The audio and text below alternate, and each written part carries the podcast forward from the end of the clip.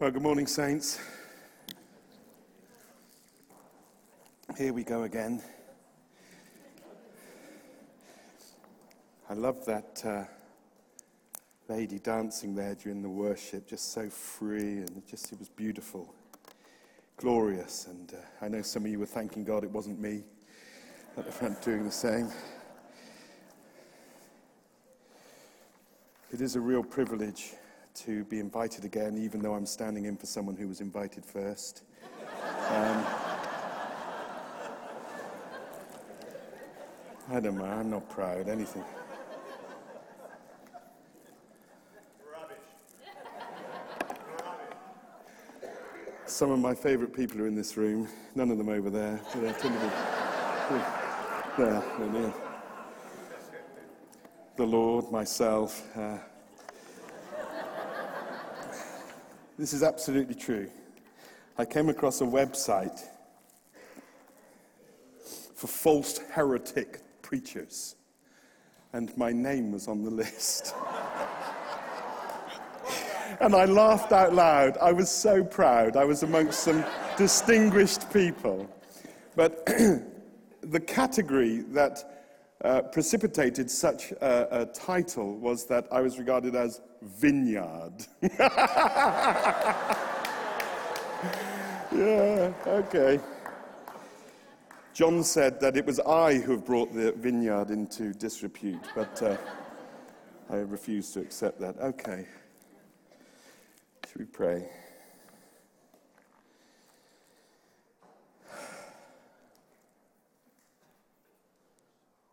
Father, we thank you for your presence. Thank you for meeting us.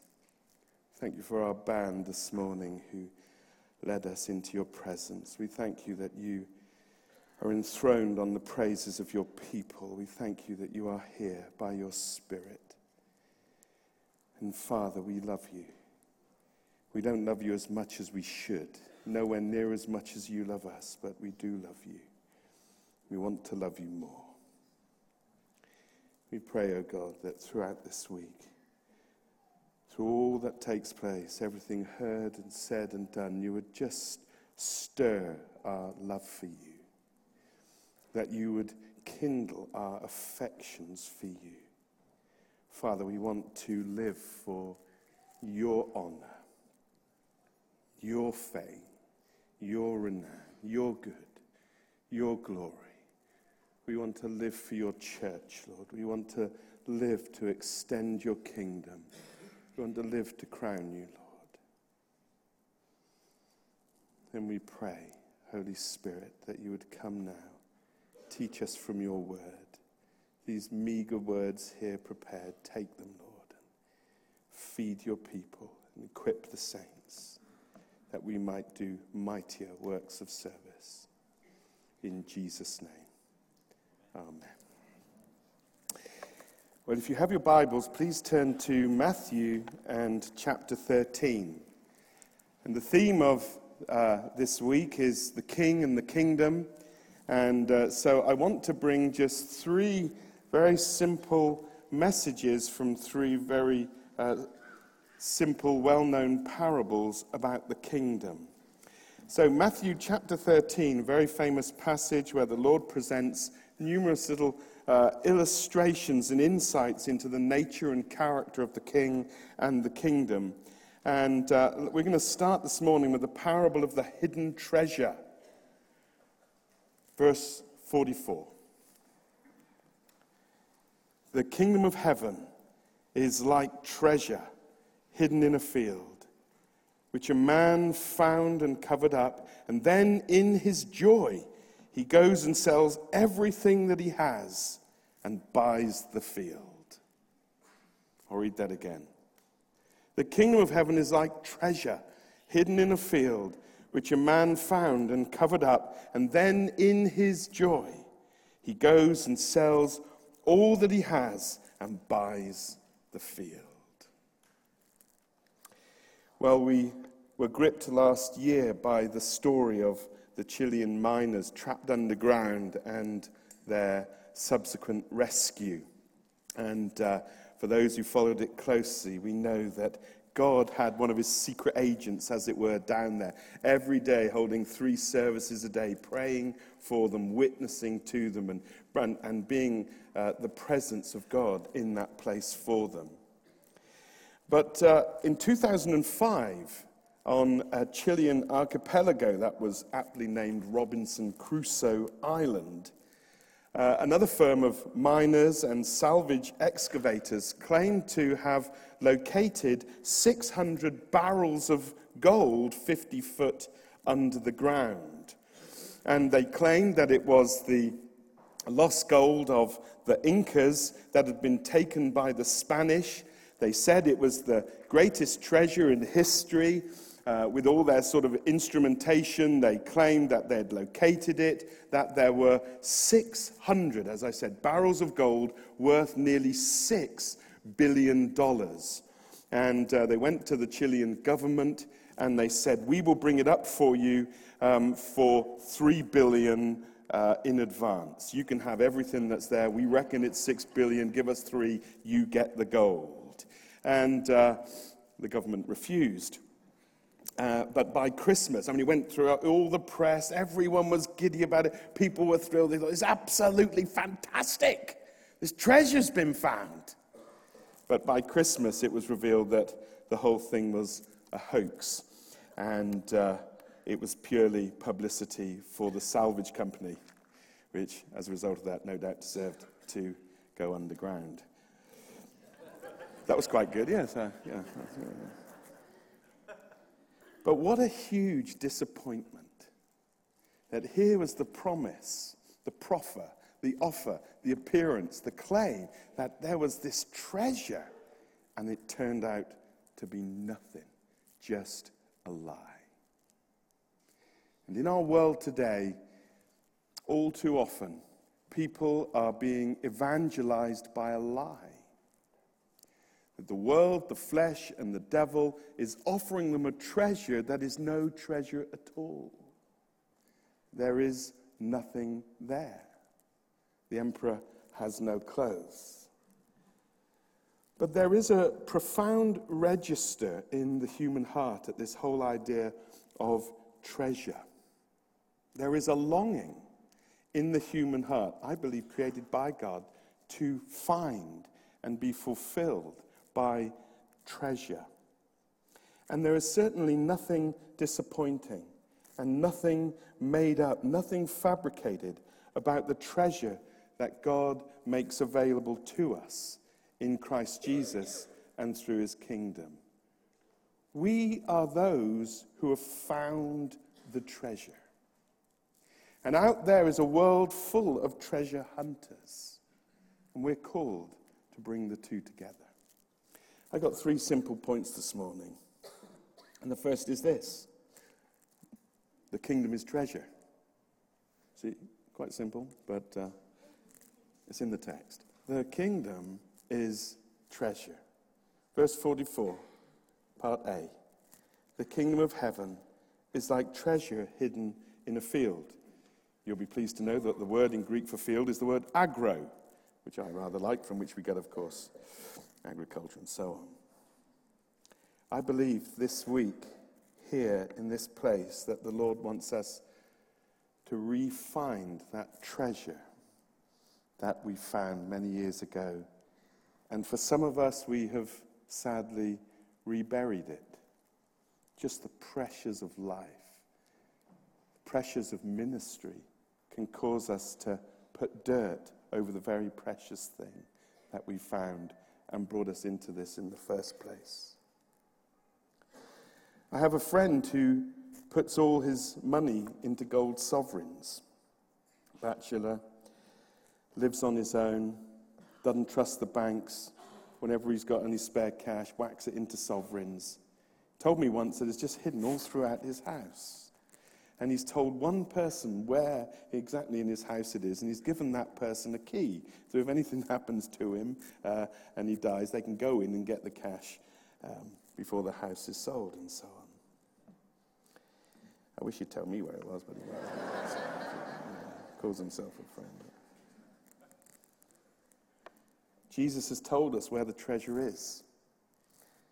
Jesus has already died to make that treasure available to us.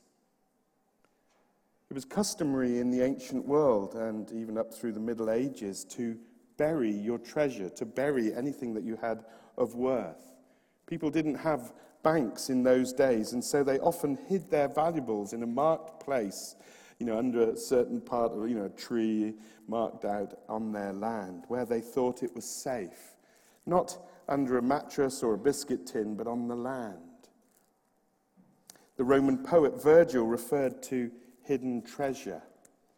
In the Qumran scrolls, it tells us that at the time of the Roman occupation of Israel, that many hid their treasures in the ground. We love to read about treasure being found by treasure hunters. Apparently, this last year, someone got very lucky and found a Saxon treasure trove in Staffordshire of eighteen hundred gold items worth three point three million. Fantastic. Imagine that.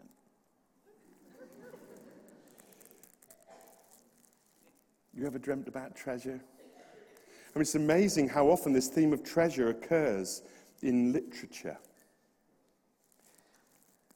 We love the story of Treasure Island.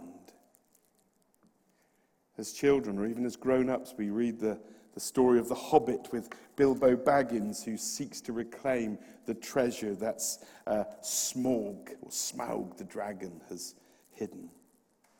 We like the films and the, you know, huge box office successes, Pirates of the Caribbean or Raiders of the Lost Ark. It's all about treasure. When I was growing up, I used to watch with my family Treasure Hunt. I actually think I watched it because I fancied Annika Rice in her in her sort of lemon jumpsuit. You know what I'm saying? And uh, so I'm sure it was more about that than the pursuit of treasure in my testosterone-filled teens. But and I've had ministry for it since. But anyway, so the, the point is, it's treasure. We like the idea of leprechauns and pots of gold and treasure at the end of the rainbow and griffins guarding treasure. It's just a really recurrent theme. And there's a real register in the human heart for it, and a longing and a desire for treasure. And I believe that Jesus picks up on this cultural fas- fascination and uh, cultural hope, the expectation that perhaps they could fall upon treasure. He says the kingdom of heaven is like treasure. It's a real treasure. There are three things. Incidentally, the word for treasure in Greek is the word thesaurus. Thought you might like that. A bit of Oxford there. Now, three things about treasure. First, it's rare. It's valuable. If it isn't rare and it isn't valuable, it isn't treasure. It's just mud or something like that. You know what I mean? It's a broken pot. But treasure is rare and valuable and beautiful and desirable and precious. And it's it's not every day. There is absolutely nothing mediocre about it. There is nothing shoddy. There's nothing tardy about it. This is extraordinary. It is extravagant. The second thing about treasure is that it's found. You didn't earn it. You didn't merit it. You didn't warrant it. You didn't pay for it. It isn't yours, but it comes to you utterly unexpectedly. And the third thing is that those who find treasure, their life is transformed. That person who found three million pounds worth of Saxon gold, the life is transformed. And that's how it is with the kingdom of heaven. The kingdom of heaven as treasure, it is priceless. It is extraordinary. It is. There is absolutely nothing mediocre, mundane, ordinary about it. It is extraordinary. It is extravagant. And it's something that we find. The kingdom comes to us. It is given to us. We don't deserve it. We don't merit it. We don't qualify it. There's nothing about us that says it's ours by right. It comes purely as grace and as gift. And thirdly, when we find this kingdom treasure, it changes lives. lives. I was thrilled last night to meet someone who I think I've only met once in the last twenty years here. Not, I've only met them once in the last twenty years here, but I've only met them once in the last twenty years, and I met them here. But they were there the night I got saved in the Anglican Church, and they were just reminding me of it. They're now a member of the Vineyard. It's not that they can't take the Church of England, they're just in the Vineyard. God called them there. And um, they said, I remember you coming in with your great big hat, you know, hat and your coat. And she said, you sat next to me and you said, I don't know what I'm doing here. I didn't. But that night I heard the gospel, that God loved me, that Jesus had died for me, that the Spirit wanted to indwell me, to give me eternal life and life to the full now. And I said, I'll have that trip for me, even me. And I've never got over it. That's why I'm here today, twenty-five years on. Treasure turns lives around. Turn your life around. And it can turn the life of those around you around. Some of us sometimes forget that. The explorer Christopher Columbus said that gold is treasure. That nutty syphilitic philosopher Nietzsche, who, as you know, we call Nietzsche, he said this, knowledge is treasure. Saint Francis said poverty is a treasure. Only someone who was rich who gave up his money can make that statement. The architect Le Corbusier said a home is a treasure. Yeah. And they pulled down a lot of the ones he designed because people committed suicide in the seventies. Although he was a great designer. Louisa May Alcott said a faithful friend is a treasure. But all those things are out there for everyone. They're in the world. They're every day. They are nothing compared to the treasure of the King and his kingdom. The kingdom of heaven is a treasure because it is the gift from a king. It's a king's ransom. It's a king's treasure. I read yesterday that Charles the First, captured by the Scots, the English had to pay four hundred thousand pounds to have him released. I think it was money bad spent, but let's not get into politics. He, incidentally, thought it wasn't enough and felt insulted. But the kingdom of heaven is a treasure of a king. It's the treasure in which the king gives himself to us. It's the king's treasure and the treasure of a king. It's from a king, it's of a king, and it's the giving of a kingdom that is eternal and glorious. This is what we're about, saints. We're about the kingdom. We're going to unpack all this week the nature and character and some of those things in the treasure chest. But it's treasure. We've got to get this big narrative. We're the people who've been given treasure. The amazing thing is we're not called to bury it. We're not called to keep it to ourselves. We're called to get out there and give it away. We're the treasure givers, having found the treasure. You know, every kid knows that where there's treasure, there's a pirate. It's just part of the story. And we see this in our life. We see it in the history of the church, in the history of the purpose and plans of God. And the fact is that the devil is a pirate. And he is marked by death, the skull and the crossbones, and he is out to steal the treasure, to steal it and to hide it and to keep it from us. He'll do that by telling us that there is no treasure. Kingdom isn't treasure, it's just a burden. For so long in the church, the enemy has told the church and made nothing of it. He sort of tarnished the treasure. Or he will make us make us think that actually it's the world that has the treasure and deviate us from the things of the kingdom to go after the things of the world. Or sometimes he may even make us jealous that others get more treasure than us, that their church is advancing more, that they've got better stories, better testimonies, better inbreakings of the kingdom, or so they say. And the enemy robs us of our enjoyment of this treasure.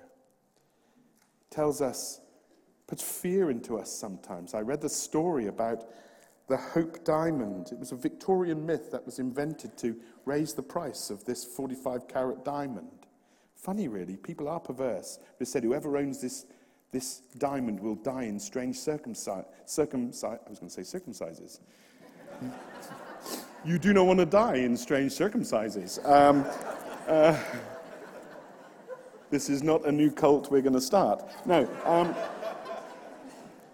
and uh, whoever owned this diamond died in strange circumstances. But the funny thing was, it didn't put people off. It hiked the price of it.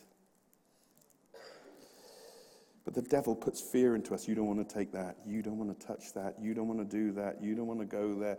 You don't want to put that gospel out there. You don't want to go and, and bring somehow shadows upon us.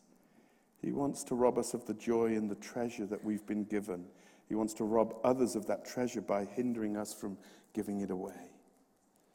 In Exodus one eleven, we see the Israelites are in forced slave labor, building the cities of Pithom and Ramesses. Let's all say that. Pithom and Ramesses. I didn't sleep last night, so I'm still trying to know. The Hebrew actually says they weren't store cities, they were treasure cities. Pharaoh is a type of the demonic. In Scripture, a type of evil. He wants to enslave God's people and make them work for his treasure. In Daniel chapter one, Nebuchadnezzar, the Babylonian king, besieges Jerusalem and steals, we're told, the treasure from God's house and places it in the treasury of his God.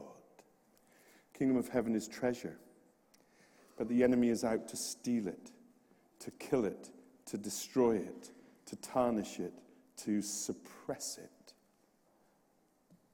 to keep us from enjoying it, and to keep the world from enjoying it.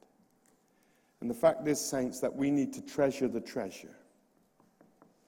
We need to treasure the treasure that God has given us. And for some of us here, I suspect that that treasure that has been given to you, the king and his kingdom, has become tarnished. It's no longer what it was in your life. It's no longer center stage. It's no longer the main thing, the main story, the main motivation of your life. It's just a thing in the corner. Years ago on Antiques Roadshow, I don't know if I told this illustration here before in a different talk, but I'm a man of very few illustrations. But this is a good one. On Antiques Roadshow a few years ago, someone found, brought in this heavy black dome thing, whacked it on the table, and along came that bloke who was the Oriental expert, you know, the one with the big kind of Pancho Villa tash. And uh, incidentally, let's just talk aesthetics for a minute. I notice that there's a lot of sort of um, country and western shirts here. I mean, is that the new thing? I mean, when I got saved in the vine- when I, I got didn't save when I got saved in the Church of England, everyone had to wear cords and Guernsey sweaters. Do you remember those days? They were good. I think we should bring them back. But now you all look like something out of Nashville. What is, I mean... And, you know, the thing is, it ends up intimidating me. I, I end up feeling conscious that I'm not wearing the right kit. And for some unknown reason, I even shaved my beard into a semi-goatee. Just, as if I was some sort of North American preacher. Right, back to this. Now, so on Antiques Roadshow, this bloke, he brings in this jar, just whacks it down. And this that Pancho Villa guy says, says, where'd you get that? He says, I dug it up in the garden. I said, really? Where do you live? You know, I don't know, Bognor Regis. He said, oh. He said, what do you do with it? He said, uh, I use it to keep the door open in the toilet. It's, uh, it's heavy, it's a heavy old thing. Keeps the door open, bit of air, gets rid of the bad odor and that kind of thing. I mean, that's why it was there, you know, I just... So he says, oh, do you know what it is? He says, no, I just, you know. So he takes out a penknife and he just scraped away a bit on the top like that. This yellow came through the black. He says, mate, this is gold. He said, this is a Ming Dynasty gold temple bell.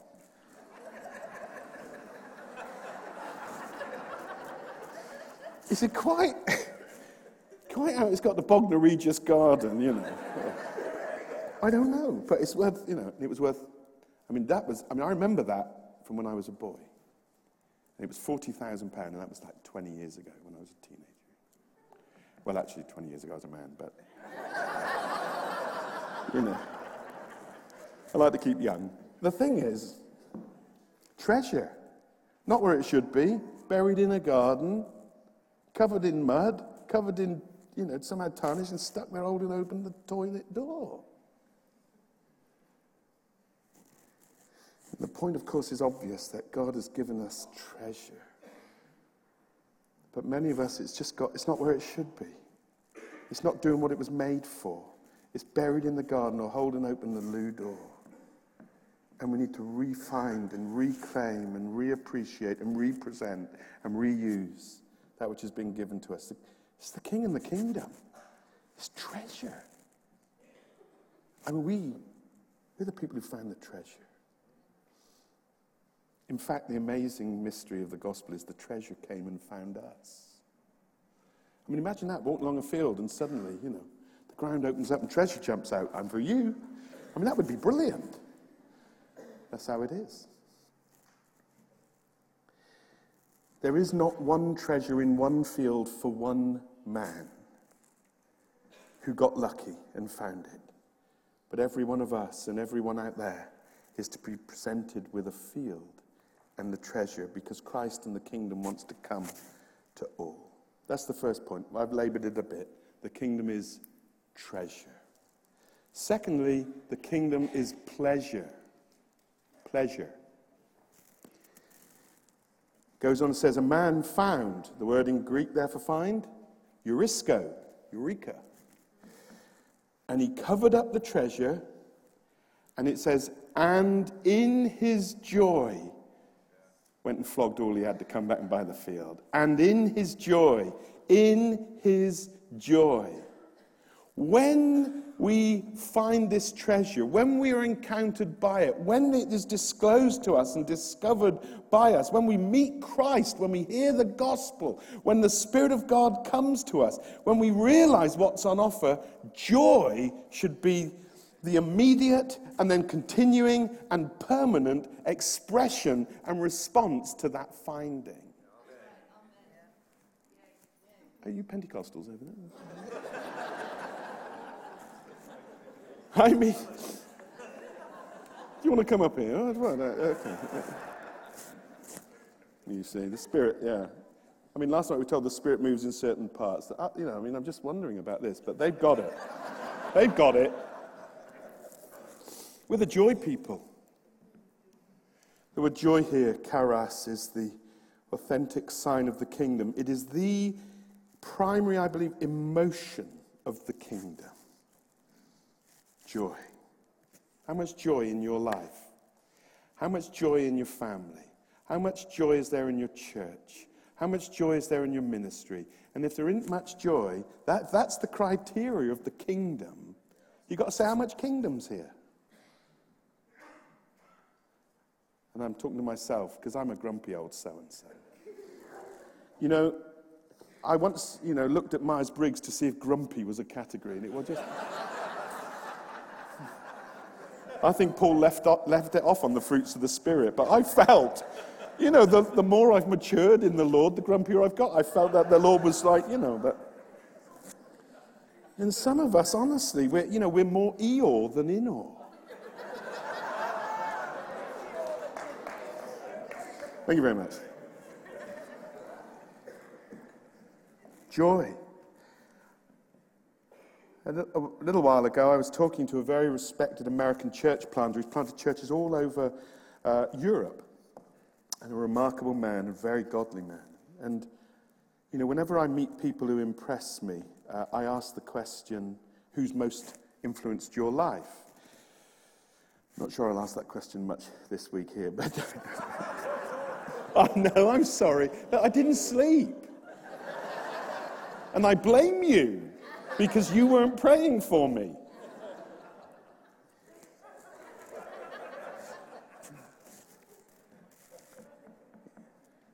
I'm sorry, that was just a stupid comment. But anyway, so I said to who most impressed you in your life? He said, a man called Jack Taylor, who was an American minister. Now, I'd never come across Jack Taylor, never never heard of him, but others, where the Spirit of the Lord is, you see. Um, and... Uh, He, I, I said to him, you know, tell me about this Jack Taylor. He said, well, he said, uh, you know, he suffered greatly.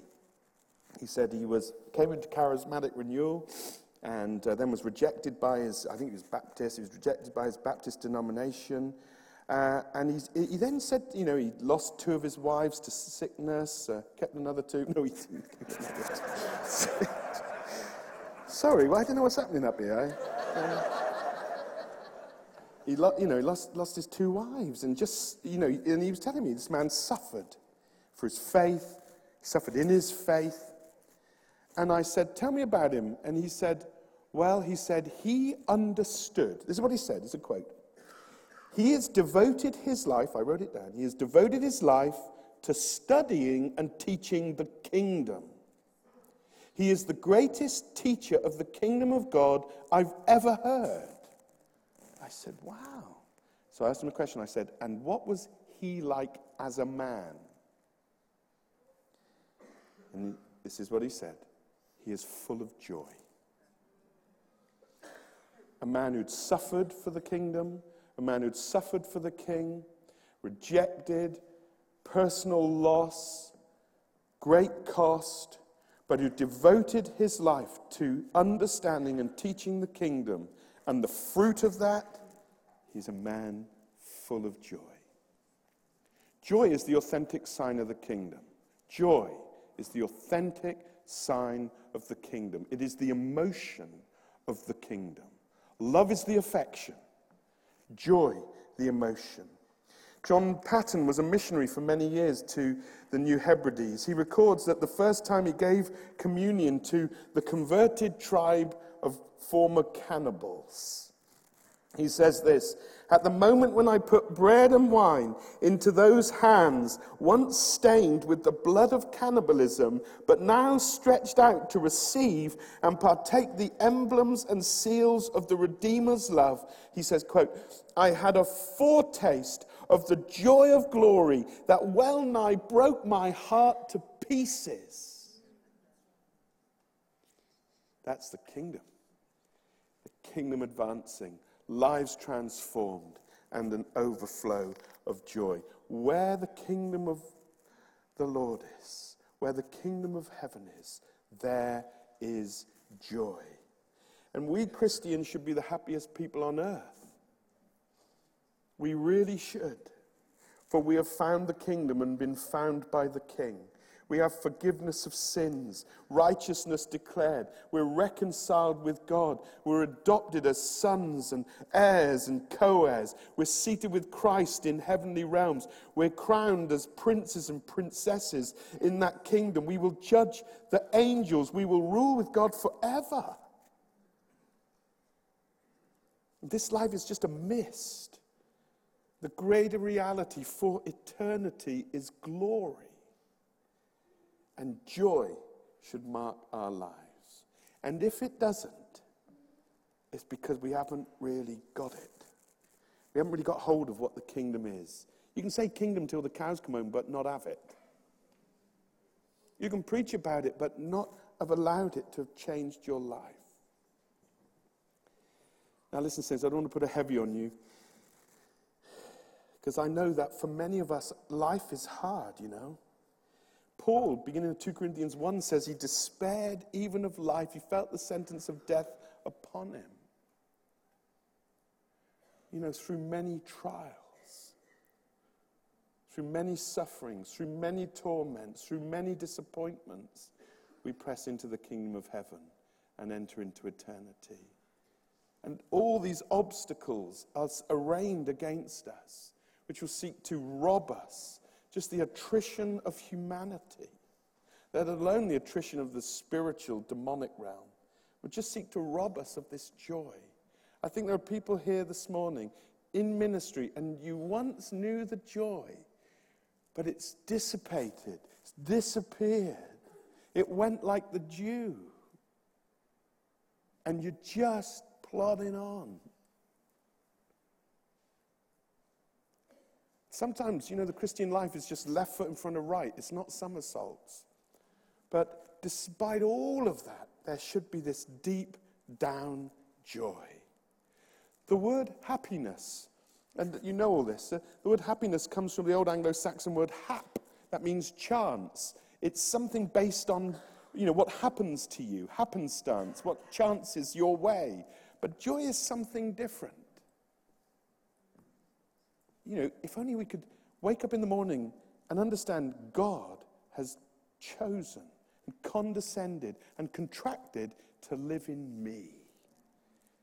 I'm a temple of the Holy Spirit. Everything would be different in that day. Saint Peter speaks of the Christian life as joy unspeakable and full of glory. But for many of us, we haven't really treasured the treasure.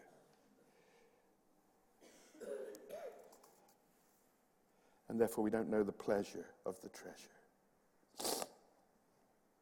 Lloyd Jones, in a book on spiritual depression, said, "I have no hesitation in asserting again that one of the reasons why the Christian church counts for so little in the modern world is that so many Christians are miserable."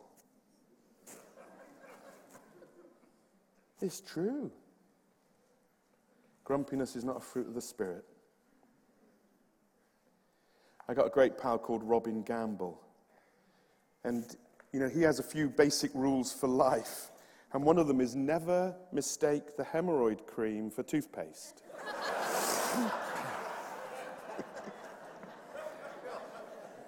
No. I mean, you don't want to do it. No, no, no, no. Either way, it's not going to be nice. It's just not right. So. And I think a lot of Christians have just, they just, you know, they look as if they made the wrong choice that morning. Yeah.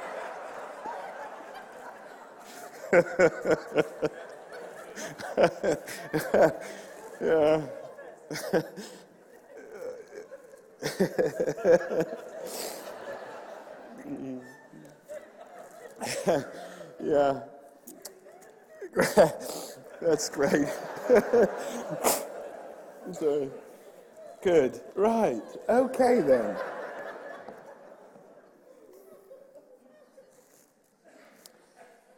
You know, some of us, we, you know, you you lose your job, or you lose your health, lose your home. You can lose your loved one.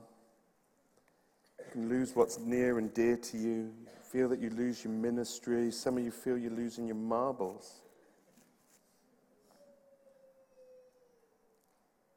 I think God just wants us to renew that joy in Him. We should never lose joy.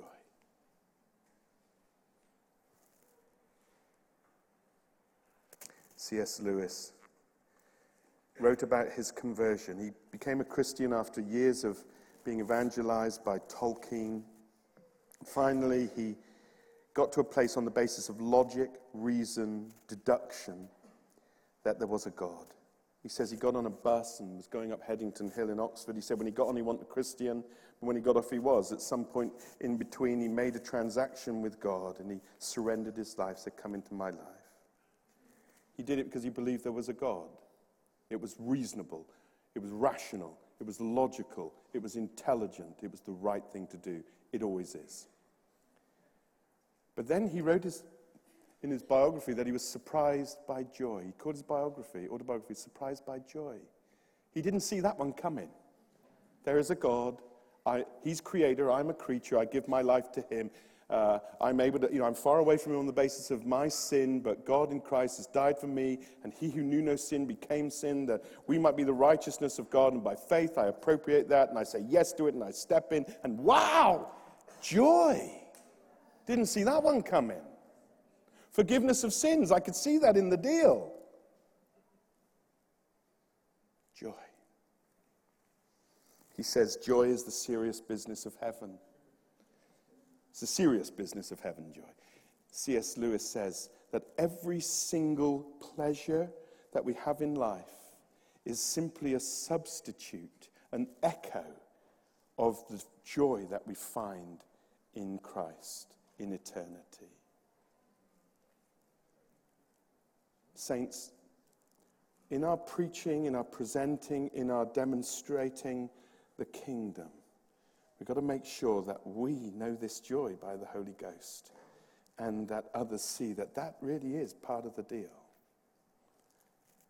With the joy people, treasure, pleasure, and lastly, the kingdom measure. It goes on and says, and in his joy, he went and sold everything he had and bought the field. In his joy, he sold everything he had and bought the field. The Greek emphasizes this act of selling everything. The Greek actually has an extra word that doesn't get come over in most translations. The Greek actually says panta hosa. Not pantyhose, but similar. Panta hosa sounds like a sort of Mexican tapas bar. Panta hosa, which literally means all as much. So the Greek says he went he went and sold all as much. He went and sold everything, everything. See that? Our translation says he just went and sold everything. Text says everything, everything. Really everything. All he had, everything. I think we sometimes try to encourage people. We're so keen for them to come to the kingdom that we lose this important act of transaction where they've got to sell everything. The finder of the field with the treasure has a choice to make, to continue with his life as it is and forfeit